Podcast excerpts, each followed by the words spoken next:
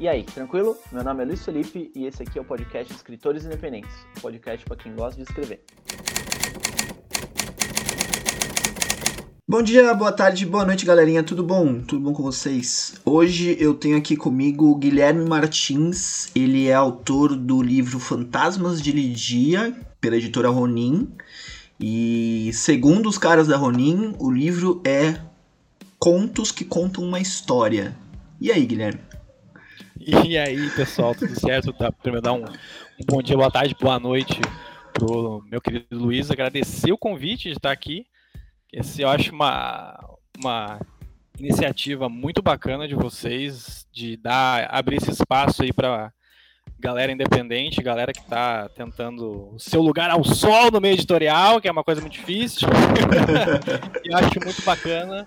E agradecer realmente por estar aí nessa, nesse episódio de hoje. Cara, é, eu, já, eu já quero começar é, te perguntando como é ser publicado pela Ronin, porque o trampo dos caras é, é, é meio surreal, né, mano? Eu já chamei os caras, ah, a, gente já, a gente já teve episódio com eles duas vezes e mesmo assim eu fico tipo, mano, como é que vocês conseguem fazer isso, tá ligado? Ah, cara, o pessoal da Ronin é diferenciado, velho.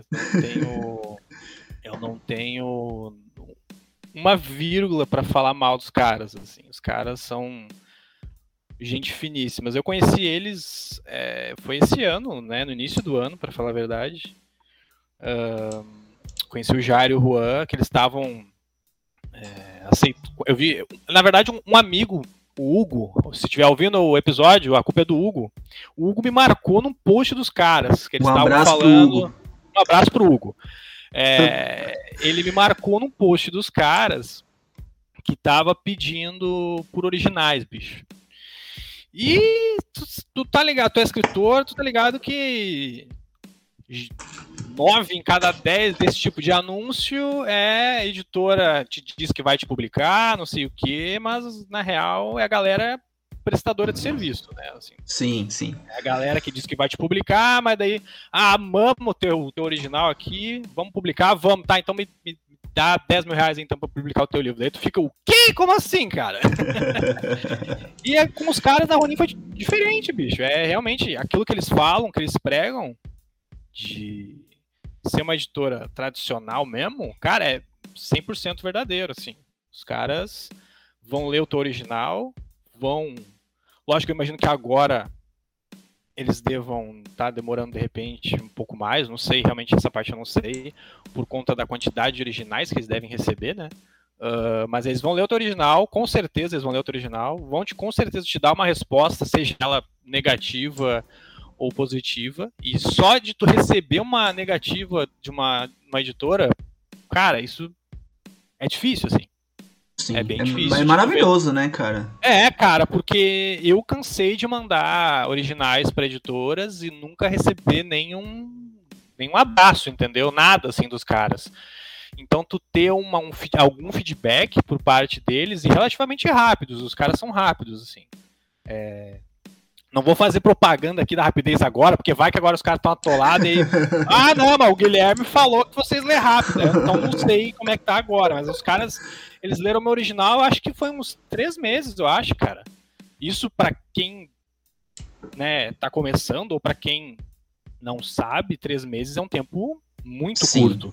Sim. Muito curto, sabe? Eu já recebi feedback de editora um ano depois, cara, sabe? Então, às vezes até mais. Então, eu não...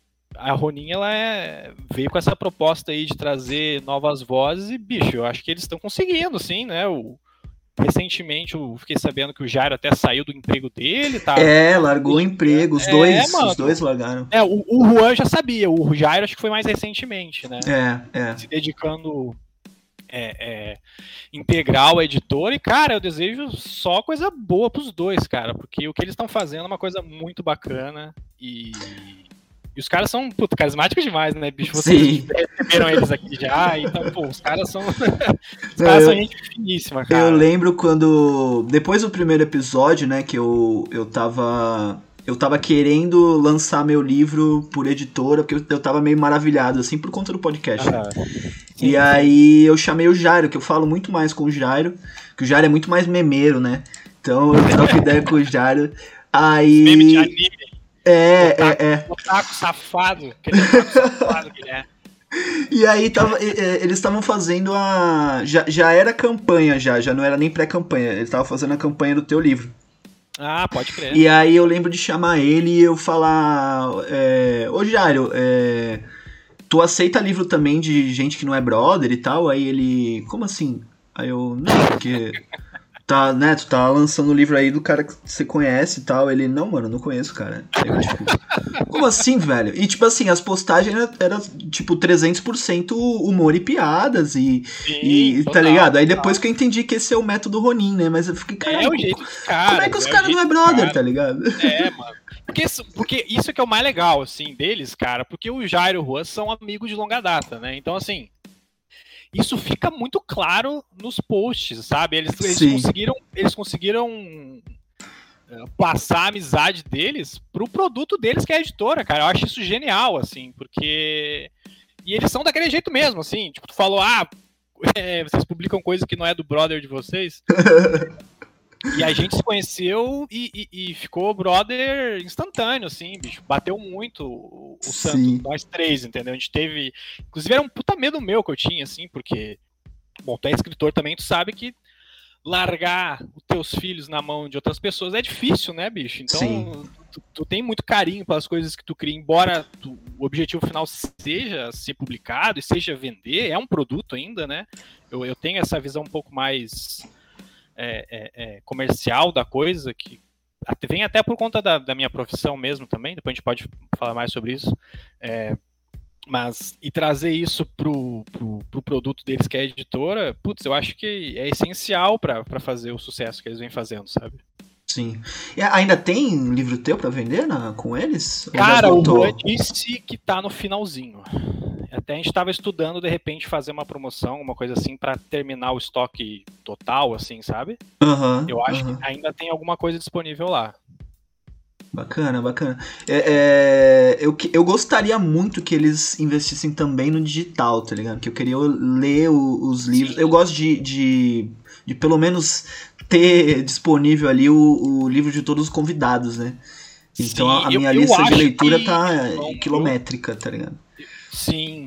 É, eu acho que tá nos planos deles, assim. Eu, realmente, essa parte eu não sei. Eles lançaram o Profecia, né? Digitalmente. É, é. Então eu imagino que o plano deles. É... Olha, eu me metendo no plano dos caras. Não sei se é isso, tá? Eu tô, eu tô chutando aqui. Eu acho que o plano dos caras é. Esgotou a tiragem que eles têm é, é, de livros físicos. Aí eu acho que eles fazem no digital. Eu acho que vai ser mais ou menos por aí. É uma estratégia boa. É uma estratégia é. boa. Mas aí, em relação à qualidade do produto, ao, né, o, o, o trampo em si, tu, é, é tudo isso mesmo? Cara, eu, eu tô chamando os autores da Ronin pra, pra... Eu quero criticar a Ronin, tá ligado? Eu não que alguém consigo, fale mal, é isso? Eu não consigo criticar a Ronin, não dá, velho. Como é que... Não, cara, é... é, é, é... Não, mas, mas sério, Luiz, é uma parada... É, é assim, é, é de verdade, é realmente é, é bom demais pra ser verdade. Eu até, inclusive, às vezes eu acho que eles estão me passando a perna em mim, assim. Né? Os caras, não sei, estão me tirando meu dinheiro de algum lugar, vão, sei lá, vão quebrar minhas pernas. Um dia eu vou, vou, vou atender alguém na porta de casa e vai estar um cara com um bastão de, de beisebol e vai quebrar minhas pernas, tá ligado? O Raulinho mandou. É, porque realmente é de verdade mesmo, assim, cara. Eles se preocupam bastante com essa parte... É, de, de, de entregar um produto de excelência, assim, sabe? Sim. Então, eles se preocuparam, tanto que eu me surpreendi na época, não, não por não confiar no produto, né, que eram os Fantasmas de Lídia, mas eu me surpreendi que eles, foi, foi, foi por conta deles que eles queriam colocar a capa dura, cara, sabe? Então, assim, eles, eles falaram, ó, oh, vamos fazer capa dura e tal. Eu, sério, mano? Capa dura? Porque eu sei que no fim das contas, tudo vira número, né, bicho? Então, tudo é dinheiro. Sim. E a gente vive uma recessão complicadíssima já há alguns anos, né? Então, eu sei que ninguém tem dinheiro, não nasce em árvore. E os caras falam, não, não, vamos fazer capa dura e tal, combina com o projeto, combina com o, com o que tu escreveu, não tá, perfeito, o cara quer fazer com meu livro capa dura, quem sou eu pra negar, né, bicho? Mas é... E essa preocupação deles, assim, de trazer esses detalhes, e, e eles se inspiram bastante na galera do, da Dark Side, eles mesmos já falaram uhum, isso. Uhum. É, a Dark Side, com certeza, é uma, uma inspiração pra eles, é, o pessoal do Popock Nankin, que são essa, essas editoras que... apostam muito nessa uh, uh, uh, em trazer um material de qualidade de tudo, assim, o papel é gramatura, é aquela gramatura mais grossa, o papel amarelado, uma capa dura muito resistente, uma arte fantástica, sabe? E, e ao, uh, aliado a isso, essa relação com o público deles que eles também estão construindo. Então, cara, é absurdo ver... Porque eu tenho mais de um livro, né? Eu, eu peguei da... Como é que é o nome? A Gota Amaldiçoada, da Mel Flowers também. Ah, tu pegou o dele. Legal. Mel, Mel Marzola. Uh, cara, é incrível. O meu livro, ele foi maravilhoso. O dela tá ainda melhor, sabe? É absurdo... E eu imagino que o da Madeleine deva ter sido melhor que o da Gota. O da Madeleine tá incrível. E quando eu, é... quando eu fui olhar, já tinha esgotado. É, mano, eu imagino que... Porque se para pensar que os caras ainda são uma editora nova, pô, é uma editora que não tem nenhum ano ainda, bicho. Sim. E cada, cada edição, cada livro vai ser um aprendizado inacreditável para eles. Então, isso eu acho bacana, assim. A cada novo, a cada novo livro, os caras estão melhorando em coisas que tu achava que, poxa, mas já tava num nível absurdo e tá ficando ainda mais absurdo, sabe? Os caras jogam o... Eles, eles abrem a meta, deixam a meta em aberto e dobram. Quando dobra a meta. Exatamente. Bom, exatamente, então eu já vi que não vai ser esse episódio que eu vou criticar a Ronin. Cara, é isso. Não, vai ser, cara. Vai. Mas aí me conta, me conta um pouco da história do, do livro, porque é, eu, eu me interessei bastante quando eles começaram a fazer a pré-campanha e... E eu até não, não sei porque eu não te chamei antes, na real. Peço desculpas já de antemão, tá ligado? Tu não vai com a minha cara, admite. É, tá ligado? Pessoas, fala pro ouvinte. Eles não gostam de mim, é inimigo desde... Não, tô brincando. Porque, não, mas eu, eu, eu, eu achei interessante porque o meu livro, ele também é um livro de contos que conta uma história, tá ligado? Ah, legal, cara. E legal. Aí, quando eles definiram isso, ele, acho que eles, eles botaram isso num, numa, numa, numa legenda, numa postagem, sei lá, ou num comentário, uhum. Eu não lembro, só sei que é, é, é muito interessante a, a, tipo, a análise dos caras, né? Porque até então eu contava, eu falava que o meu livro era um livro de contos é, ambientados num, numa mesma trama, né? Uhum. Então até explicar pra pessoa, e pô, é um livro de contos que conta uma história, e é isso, tá ligado? É, é, é maravilhoso, cara, essa, essa sacadinha aí. E é bem isso, assim, cara. O, o, os Fantasmas de Lídia, ele, ele, ele veio de, de vários lugares, assim como qualquer coisa que, que quando começa a escrever... Bom, tu também, tu é escritor, tu sabe, tu, as ideias, as histórias, elas vêm de vários lugares, né? Elas não vêm de um lugar só. E ele veio de, de histórias de fantasmas, histórias de bruxas que as minhas avós me contavam.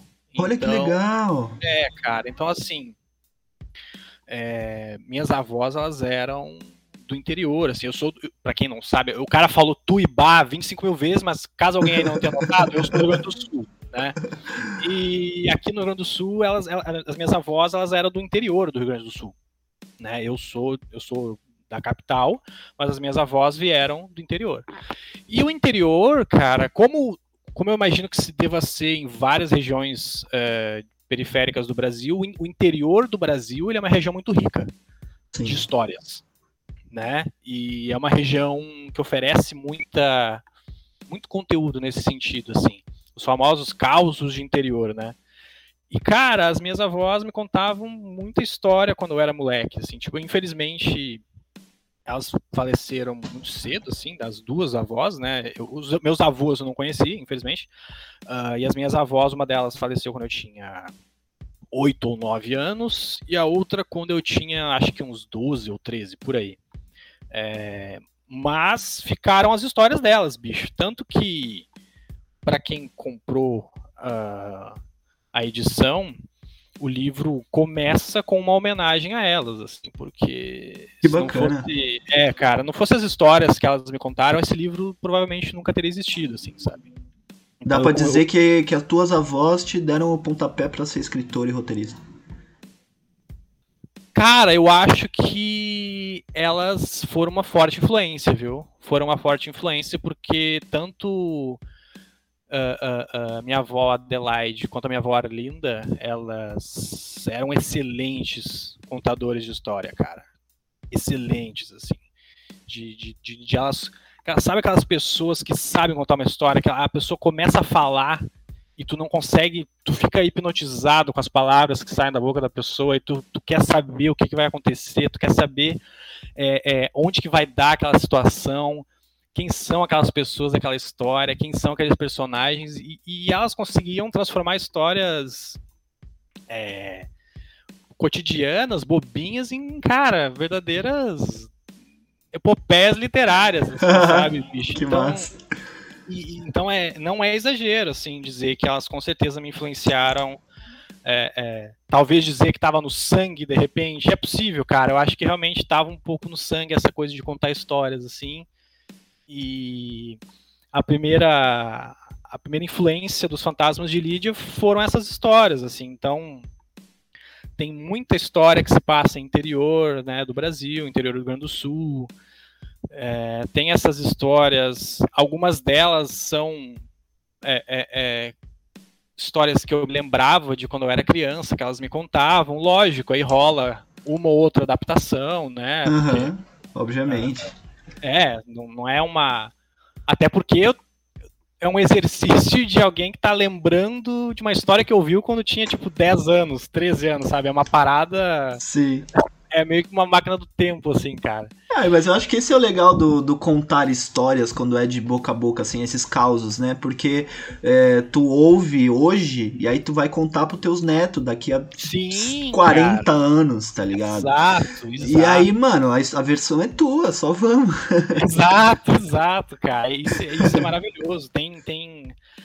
É, tem, uma, tem uma frase, né, do nosso meio, inclusive eu não sei de quem é o autor, quem é a autora, mas a frase ela é muito boa, que é: presta atenção na mensagem, não em quem conta a história, né? Sim. E é verdade, assim, eu acho, eu, eu acredito muito nisso, assim, cara, presta atenção na história, não quem tá contando ela, sabe?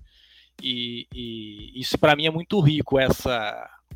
essa...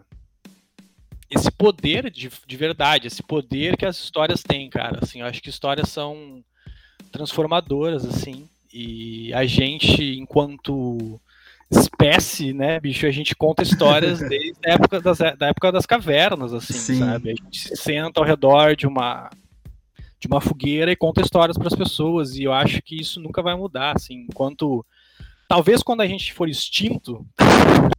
Caralho, o maluco veio apocalíptico já. Não, eu fui longe, eu fui longe pra caramba aqui, velho.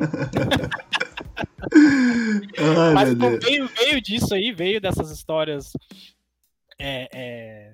Eu tenho esse problema, cara. Eu dou um alt tab e começo a falar de outra coisa que não tem absolutamente nada a ver. Não, mas só vamos. É, esse, esse, é o, esse é o conceito desse, desse, desse programa, tá ligado? Ah, fantástico.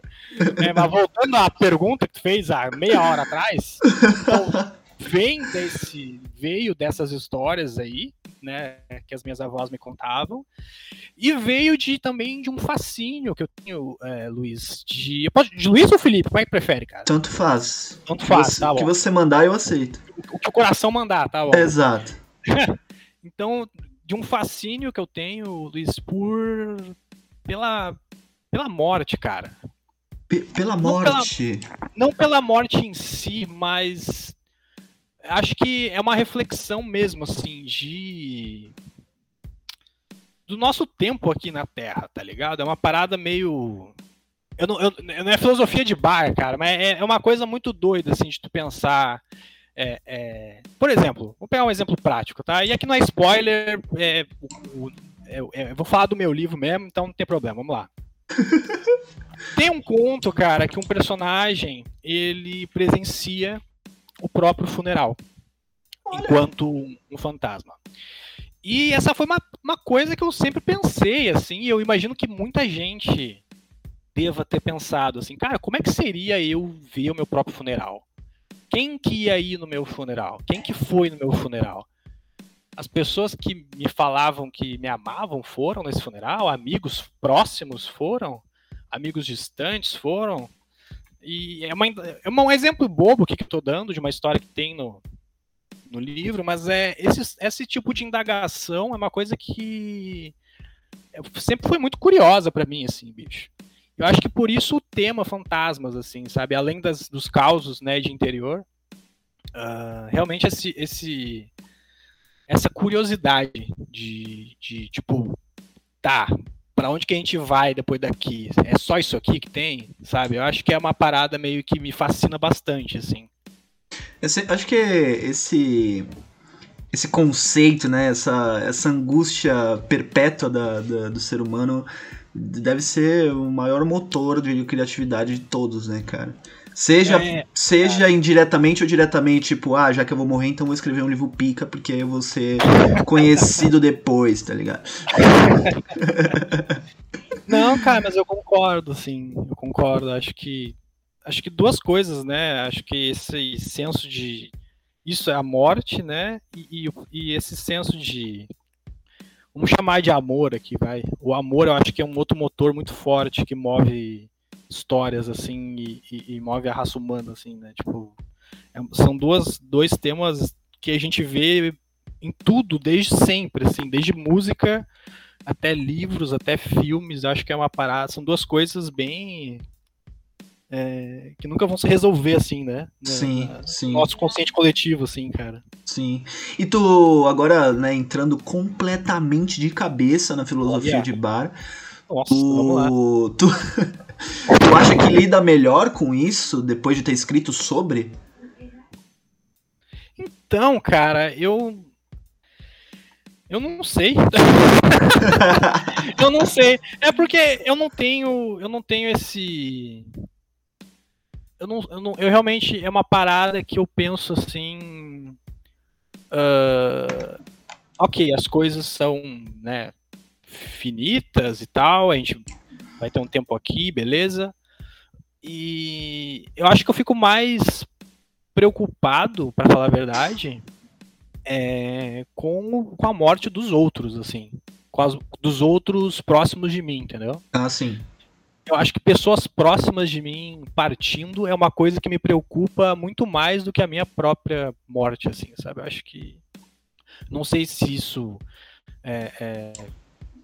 Muitas pessoas pensam assim, ou se é inverso, realmente não, não faço a menor ideia disso. Não, provavelmente mim... é só você em todo o planeta Terra. Guilherme Martins, o homem que não teme a morte. Não, não, é, não é, faz, sou meio... É, cara, eu sou, eu sou muito babaca agora, né? Não é que eu não temo a morte. Não, não é, eu me expressei errado.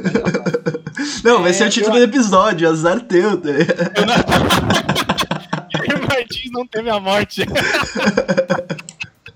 ah, não, cara, mas é, eu acho que o, a morte dos outros é uma coisa que me deixa muito, com muito mais medo e angústia do que a minha própria, assim, sabe? Eu acho que...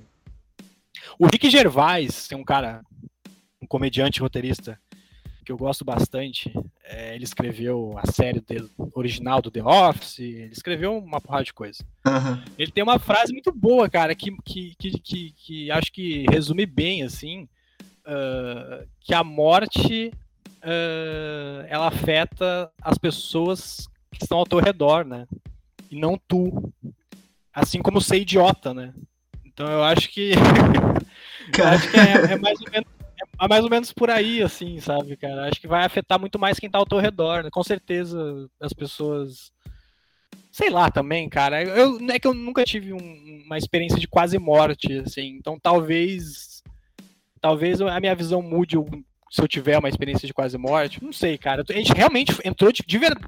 De tá verdadíssima. De... né, cara? Eu achei que eu ia vir aqui falar de livro, literatura, eu tô aqui...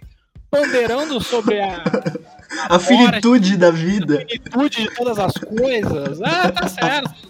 Vamos lá, vamos lá. Se é, se é esse o caminho que quer seguir, a gente vai pra esse caminho, não tem problema. Não, mas aí agora, agora eu vou quebrar você e perguntar que você ganhou um prêmio em Los Angeles. Que fita é essa?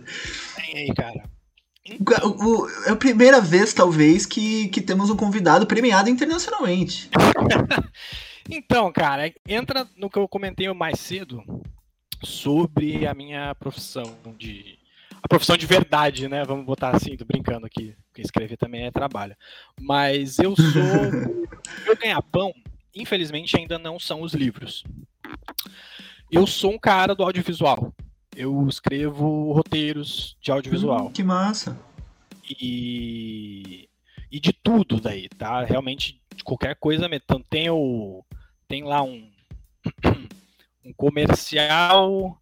Uh... uma secretaria de turismo da cidade tal, eu escrevo comercial, tem um, um comercial emotivo de uma rede de supermercados, tá, eu, eu escrevo isso aí também, e lógico, entra na, nas partes que eu gosto bem mais também, que aí realmente coisas de ficção, sabe, então esse prêmio que tu mencionou aí é, foi para um curta-metragem que eu escrevi em dois mil e dezenove, se eu não me engano, se não me falha a memória. Uh, que era um momento que eu estava ainda montando um portfólio mais sólido, assim, porque eu entrei no audiovisual ali por dois mil e dezessete, mais ou menos, e quando eu decidi que eu, que eu queria sair do meu emprego de, de escritório, eu queria, queria escrever, ganhar dinheiro escrevendo, cara, não interessa o que, assim, era uma coisa que estava na minha cabeça que eu precisava fazer, sabe? Então, aí eu olhei, é, eu olhei o que que, onde que eu posso... fazer uma renda para não morrer de fome, escrevendo. aí, eu, aí eu acabei enveredando pela publicidade, área de audiovisual, então bacana. Foi mais ou menos por essa área aí, bicho. Então esse prêmio que tu comentou foi, é, é, é, foi um roteiro de drama que eu escrevi em dois mil e dezenove, que é, conta a história de uma boxeadora que tem um, tem um, um drama familiar e tal. É, o bacana dessa, dessa, dessa premiação aí de Los Angeles foi que ela me abriu muitas portas, assim, cara. Ah, com certeza, né? Outros trabalhos, assim. Tipo assim, o, esse roteiro desse curta em si, ele não me deu nada, assim, digamos. Eu não ganhei dinheiro com esse prêmio, com esse roteiro. Mas uh, pelo fato de ter vencido esse, esse prêmio, gerou putz, um monte de coisa. De, eu saí em jornal, eu saí... É, entrevista, e essas coisas geraram buzz que me deram outros trabalhos que aí sim me deu dinheiro, entendeu? Então é uma coisa muito bacana de de, de, de, de lembrar, assim, porque foi um momento bem chave na minha carreira de roteirista, cara.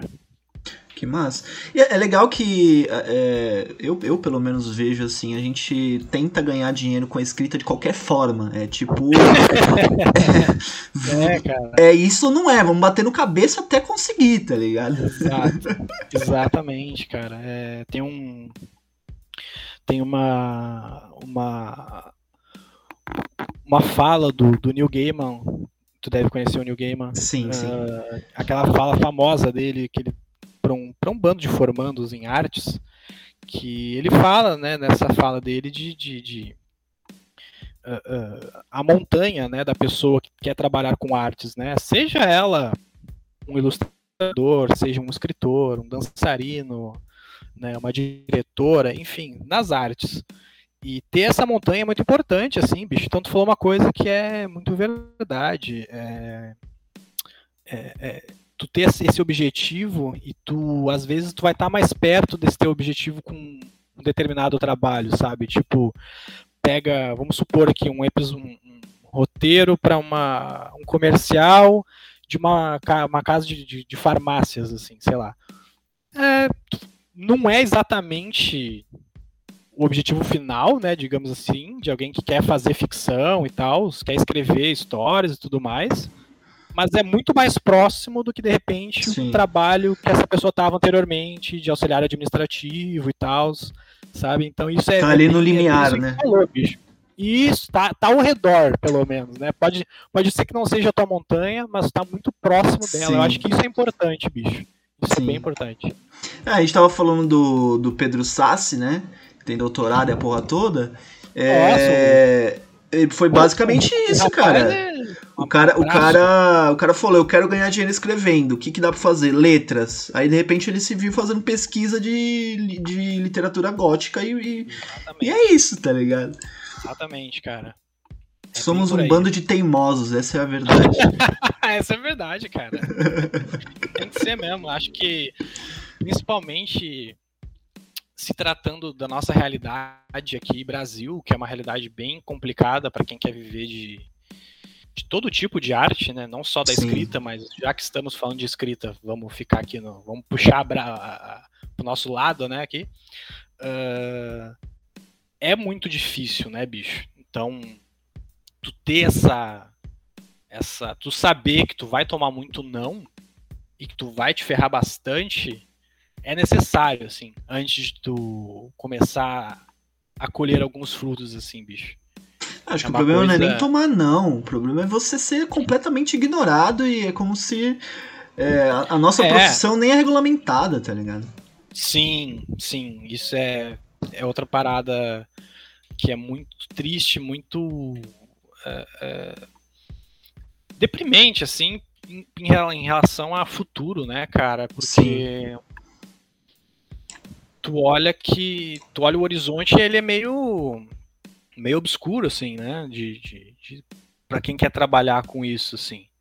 E aqui entra de novo, olha lá, eu, eu, não, eu realmente não vou falar mal dos caras. Aí, aí entra a galera, tipo, o pessoal da Ronin, cara. E, e é uma parada diferente, entendeu? É uma parada Sim. que pode ser que surjam outras Ronins, entendeu? Que queiram fazer coisas semelhantes ao que eles estão fazendo. Nossa, eu espero tra... muito que isso aconteça. É, e trazer cada vez mais vozes do independente para um público maior, cara. Eu acho que isso é, é essencial, assim, a gente, a gente ter é, orgulho de consumir as coisas daqui também, assim, sabe? Eu acho que isso é uma coisa muito... E aí passa por uma série de coisas, uma série de, de questões, né? Mas é, por que que a gente consome tanta literatura comercial lá de fora? E a gente que eu digo todos, tá? Não, não é... todos nós do meio e tal. A gente consome muita literatura comercial lá de fora e às vezes não consome tanto daqui, assim, sabe? Por que isso, assim? É porque não tem livro? É porque não tem oportunidade? Não sei, sabe? Eu acho que são várias questões, é uma, é uma, é uma questão bem complexa essa de por onde começar, né? Uma galera tem muita, muita dúvida, né? Ah, por onde que eu começo? O que que eu faço? E... Eu, é, eu, acho, é... eu acho curioso esse bagulho de... É, a gente tem esse, esse, esse síndrome de vira-lata, né? De... O, o produto internacional é melhor que o nosso, só que é, a, acho que a gente... Assim, todo mundo faz isso na real, né? Não, não dá pra se eximir da culpa só porque eu tenho um podcast, tá ligado? Mas é porque, tipo assim, a gente vê o produto internacional chegando pra gente e ele passa por diversas camadas de qualidade pra ele cruzar pelo menos o oceano, tá ligado? Tipo, o bagulho sim, não vai chegar sim. pra ti é, meia boca, ele vai chegar perfeito, ele vai chegar maravilhoso. É, ele chega... Ele chega pronto, né? Sim. Acho que essa é a questão, né? E aí, ele quando você vai pegar um, um produto nacional, principalmente independente, às vezes o cara revisou em casa, sabe? Às vezes o cara é, contratou, sei lá, o pai dele pra revisar o livro dele, tá sim, ligado? Sim. E às vezes nem por maldade, nem por dolo, né, bicho? É porque realmente não tem o recurso é, pra, pra fazer a parada acontecer, sabe? Isso é verdade, assim. É, a gente vê muita coisa que infelizmente não está pronta para o mercado, né, sendo publicada às vezes de forma independente. Eu acho que eu gosto muito do Catarse. Eu acho que é uma ferramenta que ajudou muito assim nesse sentido do, da autopublicação. Mas ao mesmo tempo é uma ferramenta perigosa, assim, porque eu, eu já eu, eu sou um comprador assíduo de, de eu aposto seguido, assim, lá no Catarse. Então, que legal. Assim, às vezes vem coisas maravilhosas, às vezes vem umas coisas meio tortas, sabe? Então esse, é, acho que esse é o grande pulo do gato aí de, de da autopublicação, cara. Tu falou uma coisa chave, é revisão. Sim. Revisão. A revisão, o papel do revisor, ele é importantíssimo, assim. Eu vivi isso na pele com, com Fantasmas de Lídia. É, a primeira versão que foi revisada uh, pela Letícia Moura, uh, uma, uma, ela é professora de português e tudo mais. Quando passou por ela e ela me devolveu, eu achei, não, é outro livro. Outro livro. Muito melhor. Uma porrada de cacuete de linguagem que tu já tá lendo tanto, tu tá tão em cima daquele negócio que tu nem percebe mais, sabe, bicho? Sim. E, então, assim, o papel do revisor é importantíssimo, cara. Importantíssimo. Cara, uma, uma, uma parada que eu faço com os meus livros... É, geralmente eu escrevo e eu, né, dou uma descansada no livro pra, pra até é, desacostumar o olho, né? Porque enquanto você tá no processo ali, você já, você já tá... Você praticamente decora o bagulho, né? Exato. Mas, é, mas aí você vai lendo, aí você pega uma repetição de palavra ou algo do tipo, dá um, eu, eu, eu sempre dou um control F, tá ligado? Aí dependendo do, do tamanho do livro, eu, eu, sei lá, eu chuto ali um, um número, né? Vai, ah, se, a, se, a, se essa porra aparecer mais de vinte vezes nesse capítulo, eu vou mudar tudo, tá ligado? Então, é, é, uma, é uma dica mais ou menos é, assim é, pra você. Não, é bom, eu aprendi isso no meu, no meu artigo científico de conclusão de curso, assim. É, professora encheu o saco com... Repetição. Repetição de palavra, cara. Ela mandava, mandava o texto de volta com razão, assim. Sim, é, total. Com razão, não tô reclamando. É, justamente, é exatamente isso que tu tá falando. É, quando tu tá no fluxo ali escrevendo, tu só escreve. Eu acho que tu só tem que escrever mesmo. Tu não tem que... Eu, uhum. eu pelo menos, eu não gosto de escrever e revisar junto. É uma parada que eu não gosto, sabe? E, então re- deixa pra arrumar essas coisas na hora da revisão mesmo, cara. É, a única coisa que eu faço junto enquanto eu escrevo é formatar. Eu já vou formatando ah, bonitinho, tá ligado? Ah, isso sim, isso sim. É importante porque depois... Nossa. É. Formatar oitenta mil palavras depois... É. Aí é complicado, cara. Matar, o... matar o, o, o cara que for diagramar depois, né? Mas aí, eu, eu, eu até lembrei de uma coisa que eu pensei também quando eu vi o teu, teu livro. É, o meu livro foi muito mais fácil de revisar, porque eles são cinco contos. Então, eu revisei um conto independente do outro. Uhum. Inclusive, eu escrevi ele em, em cinco, seis documentos, no caso, né? Cinco escritos e seis eu ia preenchendo, né? Ah, é, e alterando conforme, conforme eu fui construindo o livro, digamos assim, né? Uhum. E, pô, eu, eu revisei um documento independente do outro. E, cara, assim, facilitou minha vida trezentos por cento. Né? Ah, com certeza. Com certeza. Tu ter um... Inclusive, é, é, uma, é uma dica pra se levar pra vida, quem, quem quer escrever... Pelo amor de Deus, separa os capítulos em documentos diferentes. Sim. Não deixa num arquivo só, que vai te dar uma dor de cabeça inacreditável na hora de ficar revisando isso daí. Até, até para aquele negócio do, do, do trabalho ser... É, de tu ver o trabalho acontecendo, assim, né? Tipo assim, tu, tu, tu, tu, tem, tu sabe que tu tem dez páginas para revisar, é muito melhor do que tu abrir um... um arquivo de duzentas páginas para revisar. Pode crer. É uma coisa mesmo é, é, psicológico mesmo, assim, sabe?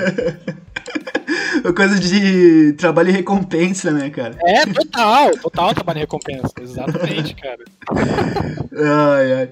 Pô, e aí, na... voltando ao lance do roteirista, é... você escreveu o Fantasmas depois de ser roteirista? Ou, né, o, com, o quanto que a coisa influencia? Porque existe um abismo, querendo ou não, existe um abismo entre escrever um livro e escrever um roteiro, né? São, ah, são mídias é, diferentes, né? Sim. Eu digo isso porque eu fiz curso de, de jogos e ah. eu tive roteiro... Eu entrei, eu entrei no curso porque eu queria tentar a vida como programador. Me apaixonei por roteiro no curso e desisti. Ah, e estamos aqui. É, não, não, eu, eu, eu me formei, eu me formei, ah, mas é... É, eu me formei, mas eu me apaixonei por roteiro e falei, mano, foda-se, programação é o caralho, tá ligado? Dá pra fazer jogos excelentes aí de... Sei, sei. Mas eu sei que existe um abismo... É o que fala, desculpa, eu te... Não, não, é, são relativamente baratos de se fazer. Eu digo ah, relativamente, ai, gente, eu sei que é horrível de caro fazer um jogo, mas jogos tipo Undertale, que é um jogo de dezesseis bits, sim, que ele é sim, sim. muito focado no diálogo, ele é total roteiro, assim, né, cara? Sim, sim. Então, é... Não, existe, existe um, um movimento parecido com o nosso, né, com o da escrita, no caso, no, no mundo dos games, digamos assim, né? E é bem legal de ver acontecer. Mas, cara, programar é insuportável. Eu digo pra você. Eu imagino, cara. Eu imagino. É, mas respondendo a tua pergunta, bicho, realmente é um... É uma parada bem diferente, assim. Escrever um roteiro cinematográfico é, tem as suas particularidades ali. Foi um tempo... É... duro para aprender, porque é chato para se aprender mesmo. O roteiro, depois que tu aprende, é tranquilo de escrever, não tem mistério. Aprender é um pouco chato, porque ele tem as suas particularidades. Você vai escrever um roteiro, tem que pensar sempre de forma visual. Sim. Né? Então, tu tem que escrever ali, tu não pode escrever o fulano ama a fulana. Não. Tu tem que escrever de alguma forma. O que, que o diretor vai ler isso aí? Tá, o que, que isso quer dizer? Isso não quer dizer nada. Tu tem que parar pra pensar que alguém vai dirigir aquela cena, que vai ter um ator, uma atriz que vai interpretar aquele personagem. Tu tem que sempre é, é, pensar no visual. Então, em vez de botar fulano ama fulana, é, sei lá, tu pode botar fulano vendo uma foto da fulana e suspirando, sabe? É, um, é, um, é uma, uma, um gatilho visual para mostrar que aquele personagem sente alguma coisa da, sobre aquela pessoa que ele tá vendo na foto ali. Ah, eu tô dando um exemplo idiota, mas é só sim, pra, sim. pra exemplificar. E, então tem essas particularidades. O Fantasmas, eu escrevi ele é, enquanto eu tava lendo livros e mais livros de roteiro. Assim. Eu escrevi, porque esse livro ele foi originalmente escrito e publicado de forma independente. Acho que muita hum, gente não sabe disso. Eu não sabia também. É, olha só, revelações! Esse livro, eu escrevi ele em meados de dois mil e dezesseis, se eu não estou enganado. Por aí, dois mil e quinze, dois mil e dezesseis. Uh, e ele foi publicado em dois mil e dezessete, de forma digital, uh, na Amazon. E influenciou... um pouco, porque a questão, né, do roteiro, porque quando tu vai estudar roteiro, querendo ou não, tu vai acabar estudando estrutura. Ah, sim. E, então, estrutura, embora seja uma coisa que eu, eu sempre falo para as pessoas que... Algumas pessoas vêm me perguntar quando tá começando a escrever, coisa assim, ah, o que, que eu devo ler e tal, para entender um pouco mais de estrutura, coisa assim. Eu acho que a estrutura, ela é um excelente guia para quando tu tá meio perdido, assim, mas tu não deve levar ela como uma regra, sabe? Eu acho que a estrutura, ela tá ali para ajudar a contar a tua história, tu não pode ficar escravo da estrutura. E eu tinha sérios problemas de estrutura também, então me ajudou muito nesse sentido, de, de dar uma forma uh, uh, para essa história. Porque aí é uma outra curiosidade, ó, é, o livro Os Fantasmas de Lídia era para ter sido, agora tu vai entender o porquê o problema de estrutura, era para ter sido um romance, não era, não era para ter sido um livro de contos. Só que o que, o que, que eu... Olha, olha a merda, o cara é, é complicado. Eu comecei a escrever esse livro, aí eu, eu escrevi um conto lá, beleza, ó, show de bola, um, beleza, um conto de fantasma, show. Aí eu... Ah, vamos o capítulo dois aqui, vamos lá. E aí eu escrevi outra história, completamente diferente de fantasma, que não tinha nada a ver com os personagens do outro conto, do, supostamente seria um capítulo, e aí eu... Ah, legal. Vou escrever o próximo capítulo. Aí, cara, nisso eu tinha tipo cinco, seis contos completamente diferentes, que não conversavam entre si, tirando o fato de que eram sobre fantasmas, e eu fiquei desesperado. Eu, cara, era pra ser um romance isso daqui. Tá sendo um livro de contos. Foi aí que eu parei no meio da parada e comecei a... Uh, uh, uh, a estudar bastante sobre isso, até porque nessa época eu queria começar a estudar mais roteiro mesmo, né, entrar nesse mercado, então acabou caindo como uma luva, assim, mas ele, esse livro, inclusive eu falo isso nos agradecimentos, ele foi um livro acidental, cara. Não era pra ter acontecido desse jeito. Entendeu? Caraca, eu, é, você até postou isso no Instagram. Joga pro alto e reza. Foi exatamente é, isso. É, bicho. Foi basicamente isso, assim. Tipo, eu, eu, eu comento isso. Ele foi um, um, excelente, um excelente erro, né? Foi um erro maravilhoso, Caraca. mas foi um erro, cara. Então... Foi um erro. Não era pra ter acontecido. Não era pra ter acontecido. Não, porque quando eu vou escrever, assim, quando eu realmente sento pra escrever, eu já pensei na história durante, sei lá, três semanas no banho, tá ligado? Sim. sim. Eu já tenho todo, sei lá, pelo menos o ponto, o ponto inicial e o ponto final. É, cara, eu, eu desde, desde os Fantasmas de Lídia, eu aprendi a fazer a gloriosa outline.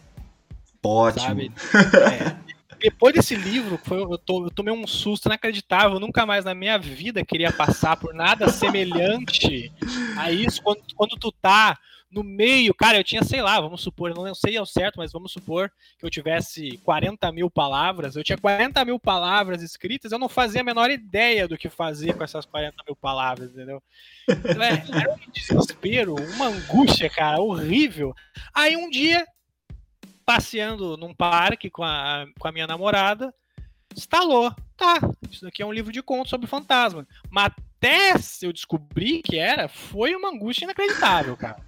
Foi complicado. Ah, mas deve ser um sentimento interessante quando você encontra agora, a resolução. Agora, tá engraçado. Na época foi uma desgraça. Foi, foi uma desgraça, cara. É, é um sentimento, é tipo um sentimento de quando tu tá não conseguindo escrever, assim, tu só quer bater a tua cabeça na parede, basicamente é o sentimento. Eu gosto de falar quando, quando rola essa dúvida, ah, o que, o que fazer quando, quando vem o bloqueio criativo, quando você não consegue escrever, ou quando é, né, você escreve e não, não gosta, o que seja, aí eu sempre falo, mano, planejamento, organização, rotina e terapia. Excelentes dicas, cara. Inclusive, mais pessoas deveriam fazer terapia. Se mais pessoas fizessem terapia, a gente teria muito menos problema no mundo aí. Muito aí a... menos Mas, mesmo. Fica a dica aí pro ouvinte, ou pra ouvinte aí, faça terapia. Agradeço as pessoas que vivem ao seu redor. O episódio mas vira é... coach do nada, tá ligado? Coach, é, coach motivacional. Não, mas é... é... É verdade, assim, eu, eu, eu sofro, é, é, acho que ninguém, não tem ninguém, nenhum escritor, uma escritora que não sofra, né, de bloqueio criativo, acho que é uma verdade. É, o que eu não gosto é das pessoas que endeusam a inspiração, assim, sabe? Acho que a inspiração tu tem que forçar ela, cara, acho que... Sim. É, é, tu não pode ficar esperando pela inspiração. Sim. Assim, é, tu pode, mas assim, se tu quer, se tu tá levando a sério, se tu quer ser um escritor, uma escritora profissional, é, e no meu caso, se tu quer ser um roteirista, porque no roteiro também é o mesmo princípio, se tu quer ser um profissional da área, tu quer trabalhar com isso, tu tem que forçar essa inspiração, tu vai ter que escrever em dia que tá meio merda, tu vai ter que escrever num dia que tu não tá muito afim de escrever, porque vem, depois disso vem a gloriosa revisão. E na revisão, tu não vai saber o que, que tu escreveu quando tu estava num dia ruim, o que, que tu escreveu quando tu estava num dia bom. Porque tu vai revisar tudo, tu vai reeditar tudo, tu vai reescrever tudo. Aquela, aquele clichê de que escrever é reescrever, ele é a maior verdade, cara. E então, tu ter essa rotina que tu comentou aí de... junto com a terapia, é, é verdade, a rotina é muito importante, assim, no nosso meio, uh, uh, uh, se tu quer realmente criar esse hábito de, e se tornar profissional, sabe, eu acho que é bem importante tu criar essa rotina e saber que às vezes vai ter dias que, beleza, aí num dia que tu não, realmente não tem como tu escrever, tu não consegue escrever, abandona aquilo ali e vai fazer outra coisa, vai ler um livro, vai dar uma caminhada num parque, vai ver um filme, vai ouvir música, vai lavar uma louça, sabe? Qualquer outra coisa e esquece aquilo ali. Porque às vezes a gente tá só com a cabeça cansada mesmo, cara. Sim. A gente vive, né, um, um momento muito, muito louco mesmo da nossa sociedade, né? Hiperconectividade, a gente tá online vinte e quatro horas por dia e a gente tem essa, essa, essa cobrança quase que quase que de, de, de todos os lados, assim, de estar sempre produtivo, e isso é, é uma coisa muito prejudicial, assim, cara. De, de... Eu acho que síndrome de burnout é a, é a, vai ser a doença da década, tá ligado? Oh, ah, concordo, concordo, concordo mesmo, porque tu pega, sei lá, a, a, a, antigamente a pessoa saía do trabalho, batia o ponto, ia pra casa, beleza, ia pra casa. Ela terminou o período dela de trabalho. Hoje em dia, o teu chefe te manda um WhatsApp nove da noite, entendeu? Sim. É, o, teu, o grupo do trabalho te manda um WhatsApp no feriado, no fim de semana. A gente tá... Essa hiperconectividade, ela tem os seus pontos positivos, maravilhosos, mas ao mesmo tempo tem essas questões aí que são bem complicadas. Se a gente não prestar atenção, a gente tá inserido numa coisa bem... bem perigosa, assim, bem tóxica para nossa saúde, sabe? Eu acho que a própria, a própria forma como as redes sociais funcionam, né, cara? Aí nem, até esquecendo o WhatsApp e Telegram, que aí não, não, não existe um algoritmo por detrás, né? É só realmente Sim. interações. É, mas, cara, na, na própria forma como a rede social funciona, é um bagulho meio, tipo, enxurrada. Sim, Às vezes sim. você não, não consegue nem...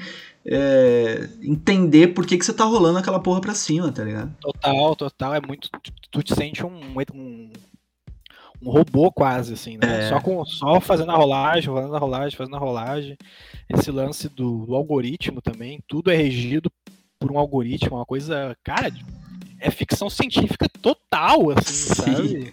É uma Sim. parada absurda, a gente vê que a gente tá... muito mais próximo da ficção científica. A gente está vivendo uma espécie de ficção científica, em... a gente está vivendo uma distopia também, em alguns casos aí, que eu não, não quero entrar em detalhes. Você pode entrar, gente... você pode entrar. Ah, aqui a gente... Pode entrar, não, não, mas as pessoas sabem o que eu falo. É... E se ficou brabo comigo, pau no seu cu. É...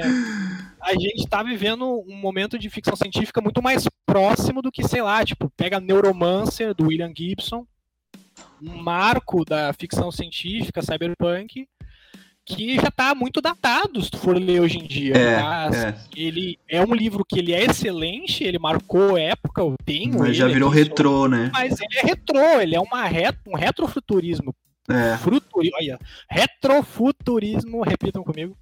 E ele é uma parada mais uh, uh, uh, que já ficou ultrapassada e a gente tá vivendo isso, assim, eu, eu fico abismado de, de ver esse, esse, esse no quanto as nossas vidas, lógico, dentro das redes sociais, né, na vida real, felizmente a gente não tem isso ainda, mas o quanto das nossas vidas ela tá regida por algoritmos, cara, e, e aí entra tudo, entra teu YouTube, entra a tua conta da Netflix, ela vai te, te indicar coisas que tu já vê mais, a tua conta da, de música vai te indicar músicas que tu ouve mais, é uma parada muito louca, muito Sim. louca de se pensar. Eu tô querendo até, eu, eu já tô até bolando o roteiro de um episódio sobre rede social para escritores, né? Porque uhum. eu, eu, além, além de ser podcaster e escritor, podcaster, eu, podcaster eu tô tentando me lançar no mercado como redator, né? Então eu fiz uma, uma pancada uhum. de curso nos últimos dois ah, meses. Legal, legal. E aí teve, teve uma parte de um curso que foi focada exclusivamente no algoritmo. E depois que eu vi essa aula, eu fui no Facebook e eu saí, tipo, fazendo a limpa, tá ligado? Uhum. Ah, e aí agora, tipo, até conversando com, com o próprio Vinícius, né, é, acho que foi semana passada, eu recebi o primeiro, a primeira postagem patrocinada que realmente era direcionada pra mim, tá ligado? Que realmente era, ó, isso aqui eu clicaria, tá ligado? Porque uhum, você tá numa enxurrada de, tipo assim, você tá no Facebook, você deu uma risadinha numa página, você vai entrar nela, você vai curtir, tá ligado? Sim. E aí quando você vê, você tem, sei lá, você tá, você tá curtindo duzentas coisas que você nem sabe mais por quê, tá ligado? Mano, eu curti uma ah, página que, que era é, memes zoados feitos no Paint, tá ligado? Por que que eu segui aquilo, mano? Sabe? Às, então... às, vezes por, às vezes por um meme que tu gostou, é. tu, paga, tu paga a penitência de ver uma enxurrada de coisas assim. Exatamente. Que tu não tá de ver, né, cara? Exatamente. E aí eu passei a... a né, eu descurti tudo, né? Fiz meio que... Realmente fiz a, a malha fina do bagulho. É, o detox. E eu comecei a ver uns bagulho que eu via, sei lá, ano passado. E eu não tava vendo mais. Tá ligado? Porque não, não cabia, né? Não cabe na minha tela. Ou eu rolo o Facebook durante seis horas pra ver tudo que eu curto. Exato. Ou que é o que o, que é o, que o Mark Zuckerberg quer, né? Que exatamente. Na rede social dele. Cara, é, é, é total isso mesmo. Isso é, é, é, às vezes, tu, tu, tu, a, a, alguma, algum, alguma, algum amigo teu, algum conhecido, sei lá, aconteceu alguma coisa relevante na vida da pessoa... E, e, se e, perde. Tu não, e tu não sabe, exato, tu, tu, tu perde porque tem mais uma porrada de coisa que ficou Sim. na tua frente que não, tipo, não vai te agregar nada na tua vida, assim, sabe? É uma parada muito absurda. Inclusive, a, a, acredito que é, você que tá ouvindo do futuro, você pode comprar a gente. O, não, é sério, o Facebook tá, tá, tá tomando no cu lá fora, né? Então até ah, tá, tá sobre, sobre processos, caralho, por conta do algoritmo. E os caras cruzam os braços e falam, não, foda-se, dinheiro é melhor, tá ligado? Sim. Mas sim, eu cara. espero, você que tá ouvindo do futuro, fale pra gente, tá ligado? Que, mano, eu quero que, sei lá, o Facebook acabe, sabe? Tipo, que o bagulho funcione de uma forma que não... Não claro. seja da forma que é agora, tá ligado? É que ficou totalmente visado no lucro, né, cara? É. O, Ma- o Mark Zuckerberg não ficou bilionário à toa, né? Vamos combinar, né, cara? Não... Sim. É, ele focou total em ganhar dinheiro, é o negócio do cara, ok, cada um, cada um, acho, pra mim bilionário, bilionário nem devia existir, mas tudo bem. É... Tamo junto. Oi? Tamo junto. É, não, bilionário bom é bilionário na, na, queimado, mas é o, o, o lance, o lance de realmente, ele vem tomando vários processos lá fora já há alguns anos já pro ele tá no embrólio judicial ferrenho com o pessoal uhum. lá, por conta justamente disso aí, cara, de isso que a gente ainda tá numa uma coisa bem numa superfície ainda, né, a gente nem sabe, a gente nem, nem comentou nada de pessoas que, sei lá, que não vivem mais, assim, digamos, passa o dia, realmente o dia inteiro dentro da rede social, né, cara, que é outra parada muito louca, assim, que a gente tá vendo... É... nessas gerações mais novas, assim, né? Adolescentes que passam o dia inteiro no TikTok, passam o dia inteiro no Instagram, passam o dia inteiro no Facebook. Facebook virou coisa de velho. Acho que, acho que, o, jo... eu acho que o jovem, o jovem, acho que ele não tá no Facebook. É, o jovem não tá no Facebook. Não. Eu acho que ele não tá no Facebook. Mas ficam nessas outras redes sociais mais descoladas. Da... Olha, falar descolado é entregar a idade inacreditavelmente. Mas o jovem, ele tá nessa, nessa parada... E também a gente não tem ainda, a gente não sabe os resultados disso no longo prazo, cara, porque é tudo muito novo, né? Sim. A gente não tem estudos científicos ainda sobre isso, a gente tem uma coisa muito preliminar, eu acho. Então eu, eu acho que essa geração que foi criada na rede social, que nasceu conectada na rede social, é, vai... Primeiro, os psicólogos do futuro vão ganhar muito dinheiro para terapia para essas pessoas aí. E acho que a gente vai ter muito estudo ainda, vai, vai acontecer muita coisa ainda, cara. Porque é muito louco tu pensar que é, um adolescente, sei lá, um adolescente do Brasil pode ver um vídeo que um adolescente do Japão postou dois minutos atrás. Eu Só... acho isso sensacional. Eu acho... é, é, Essa é a melhor parte da internet. Assim. É, exato. É muito louco, cara. É muito louco isso. É por isso que eu falei, a gente tá vivendo total um, um, um pouco de ficção científica, assim, muito mais próxima do que os livros nos venderam, alguns livros nos venderam, assim. eu, eu lembro de uma notícia no começo do ano que... Uma, uma organização lá de Portugal, sei lá, um órgão de Portugal, não sei qual que é a fita, é, tava incomodado que o conteúdo tava vindo é, quase que inteiramente em P T B R, em vez de, uhum. de P T P T, tá ligado? Uhum. E aí os caras tava tipo, mano... E agora? É, e agora? Estamos perdendo nossa, nossa língua. Tipo, velho, cala a boca, você roubou nosso ouro, tá ligado? Mas... Se tu tinha algum ouvinte português, tu acabou de perder ele agora. Um né? abraço pra eles. Mas é... Mas a pira era justamente por causa da internet, que o, o algoritmo, ele, ele tende a mandar o que as pessoas estão mais consumindo. E o, e o brasileiro tá em massa na internet, né? Nossa, então... o brasileiro, ele... E aí, chegamos lá. É fantástico, né, cara? Chegamos lá em Portugal pra tirar o P T P T e meter o P T B R, e é isso, tá ligado? Portugal... O Rue Rue, se reclamar, vai virar Rue Rue B R ali. Exatamente. Os caras falam brasileiro e europeu, não falam português. Cara, o Brasil devia ganhar dinheiro exportando meme, cara. Eu devia, falo isso mano. há muito tempo já. A gente é uma devia. fábrica de meme, cara. Devia ganhar, ganhar muito dinheiro exportando essa porra. A gente, a gente devia investir nessas paradas exclusivas nossas, assim, tá ligado? Igual, sei lá, o K-pop da Coreia do Sul. Exato. É sério. Infelizmente a gente, a gente é meio retrógrado nisso ainda, né? De tipo, de não acreditar na, na, na própria cultura da gente, tá ligado? Sim. Dá até pra puxar um gancho agora pro Fantasmas de Lídia, que é praticamente um folclore, né? Ah, sim, bem, ele é bem puxado pro folclore, cara. Tanto que eu, eu, é um assunto que eu adoro, assim. É, pegar esse, esses mitos folclóricos brasileiros e tentar transformar em outras histórias, assim. É, acho isso muito legal. Inclusive o meu próximo livro, que é um romance que eu fiz outline, porque eu aprendi com meus erros, olha só. Boa! Meu próximo livro, ele é um romance uh, folclórico, ele pega muito do, fol- do nosso folclore aqui, é, essa parte uh, uh, indígena, que eu acho que é uma coisa riquíssima que a gente tem aqui. E, e o, o Fantasmas de Lídia tá recheado disso, assim, cara, dessas, realmente, essas historietas de, de, de, de interior, assim, essa coisa do tipo, é, todo mundo já ouviu aquela história da, da, de interior da, da bruxa que faz as tranças num cavalo, sabe, essas coisas assim. Pode crer. Essas paradas que a gente já ouviu várias vezes, assim, é, eu procurei... Uh, uh, transcrever e pegar essa essência, assim, e colocar no, no livro, cara. Lógico, tem outras, tem outras referências, né? Não é só os, os causos de interior, né? Mas esse não tem como eu não citar, assim, porque ele é bem uma coisa bem forte mesmo de, da essência do livro, assim, né? É o miolo. É o, é o miolo. É o miolo. Guilherme, infelizmente, a gente...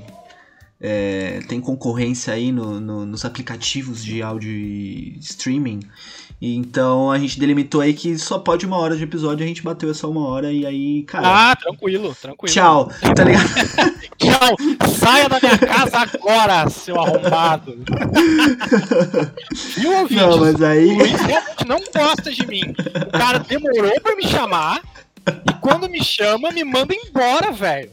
Tô me sentindo, cara, eu vou chorar, vou embora daqui, eu vou chorar, velho. Não, mas é, é a gente, em algum momento de, de, dessa vida, a gente vai chegar no YouTube.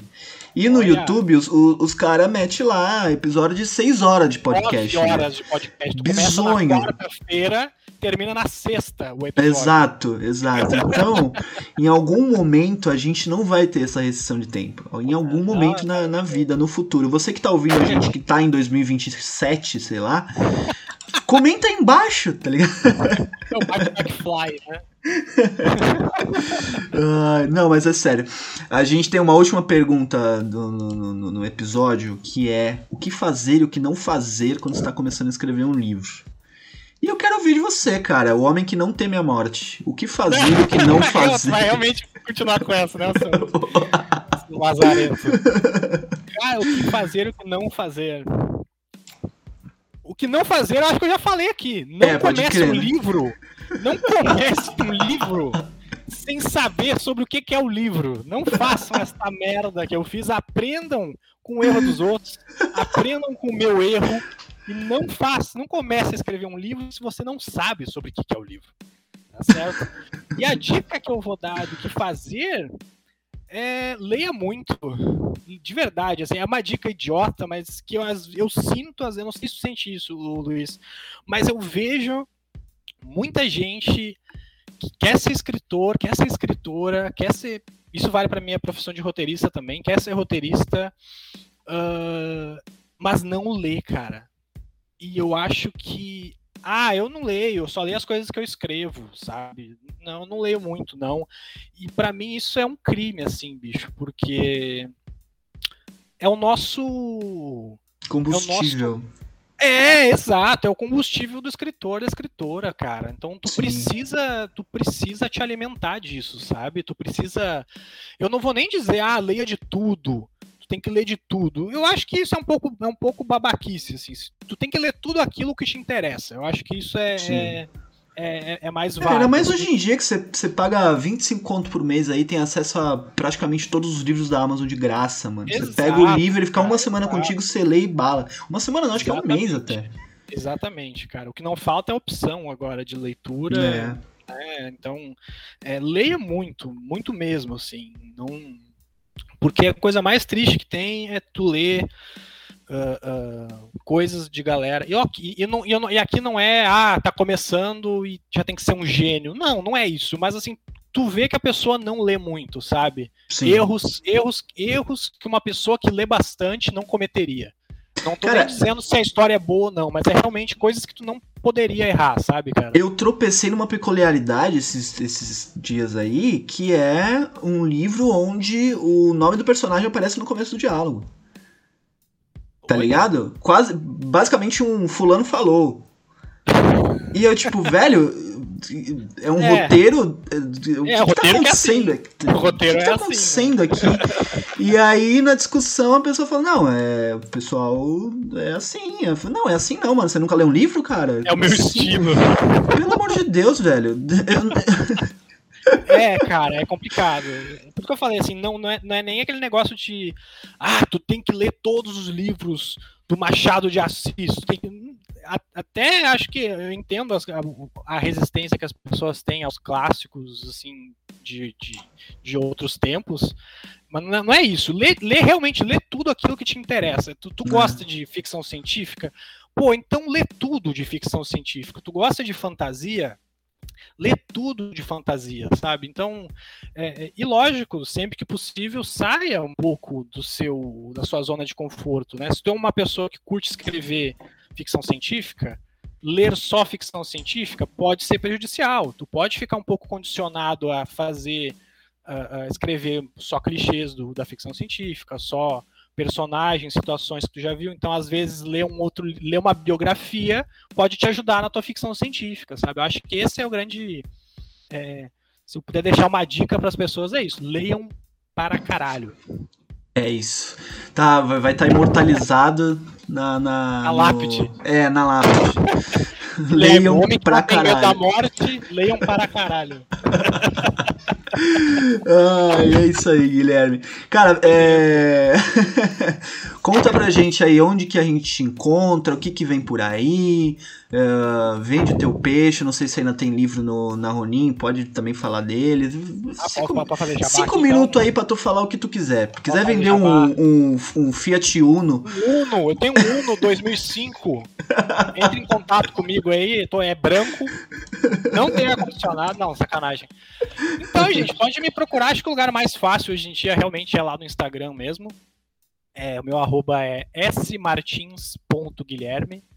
Uh, me sigam lá, pode, por favor, pode não, deve, troquem ideia comigo, porque é uma coisa que as pessoas às vezes não se dão conta de que tu ler um livro de escritores brasileiro, que, brasileiros que estão vivos, tu pode trocar ideia com essa pessoa e essa, pessoa, é provável, essa pessoa provavelmente vai te responder. E essa pessoa tu vai provavelmente criar um laço de amizade com essa pessoa, sabe? Isso é fantástico, cara. É uma parada que tu não tem com, com, com um gringo, sabe? Tu vai conseguir fazer um... O, o, o, o autor vai ficar tão feliz que tu comprou o livro dele, cara, que vocês vão conversar durante horas. É maravilhoso, sabe?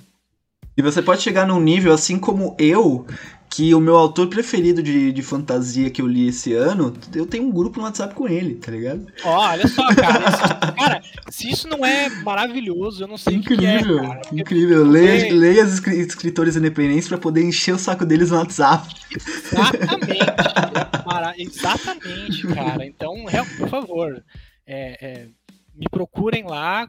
compre meu livro, tá disponível ainda na Ronin. Se conversar comigo no inbox, olha só, olha só, o Platão ficou louco. Os, os cara, eu falo com o pessoal da Ronin depois, ele, se ele quiser bater em mim, não tem problema, a gente conversa. Se me chamar no inbox, quando sair esse episódio, eu consigo um cupom de desconto para comprar o meu livro. Massa, beleza? Perfeito, consigo perfeito. Um cupom de desconto para os ouvintes do Escritores Independentes. Olha lá.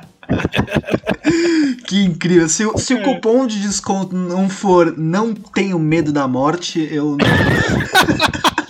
Eu vou pedir pra ser este, cara. Eu vou falar com o Jairo e com o Hugo, então. Pro cupom não tenho medo da morte, basicamente. Ai, cara, cara, muito obrigado mesmo, foi um papo incrível. É, eu, agradeço, é, eu, eu acho muito legal quando o papo ele, ele desvia pra, pra situações incontroláveis. Era outra coisa. Exatamente, é muito divertido. Muito obrigado, Guilherme, ah, obrigado mesmo, cara. Eu que agradeço aí vocês pelo convite e, de verdade, um grande abraço para todos os ouvintes, todo, todas as ouvintes. E um abraço pro Luiz e pro amigo dele que não veio aqui. Ele, não, ele, ele que não gosta de mim, na verdade. Ele tá ele engolido ele... pelo capitalismo. Ah, coitado, né? É. Coitado. Fica até meio triste agora. Ai, ai. Espero que você tenha gostado do episódio é. e fique por aqui para ouvir mais. Valeu. Espero que você tenha curtido muito esse episódio, que foi muito divertido de gravar. E não esquece de seguir o cara, é s martins ponto guilherme. Manda mensagem lá pra ele, vai que ele conseguiu mesmo esse descontaço aí na Ronin. Segue eu também, l ponto f ponto sa escritor. Segue o Vinícius, escritor Vinícius Lombardi. Segue esse podcast maravilhoso que é Escritores Independentes. E aí eu trago hot news sobre a revista, que a gente já finalizou a edição... Já foi para a editora, provavelmente já, já foi aprovado no, no ato deste esse episódio está rolando, que você está ouvindo ele agora. E então, muito em breve, muito em breve mesmo, a gente vai ter aí a primeira edição piloto gratuita, disponível para todo mundo que quiser. Enfim, Poder, Porrada e Pulp está quase nascendo. É isso, valeu, muito obrigado. E até a próxima.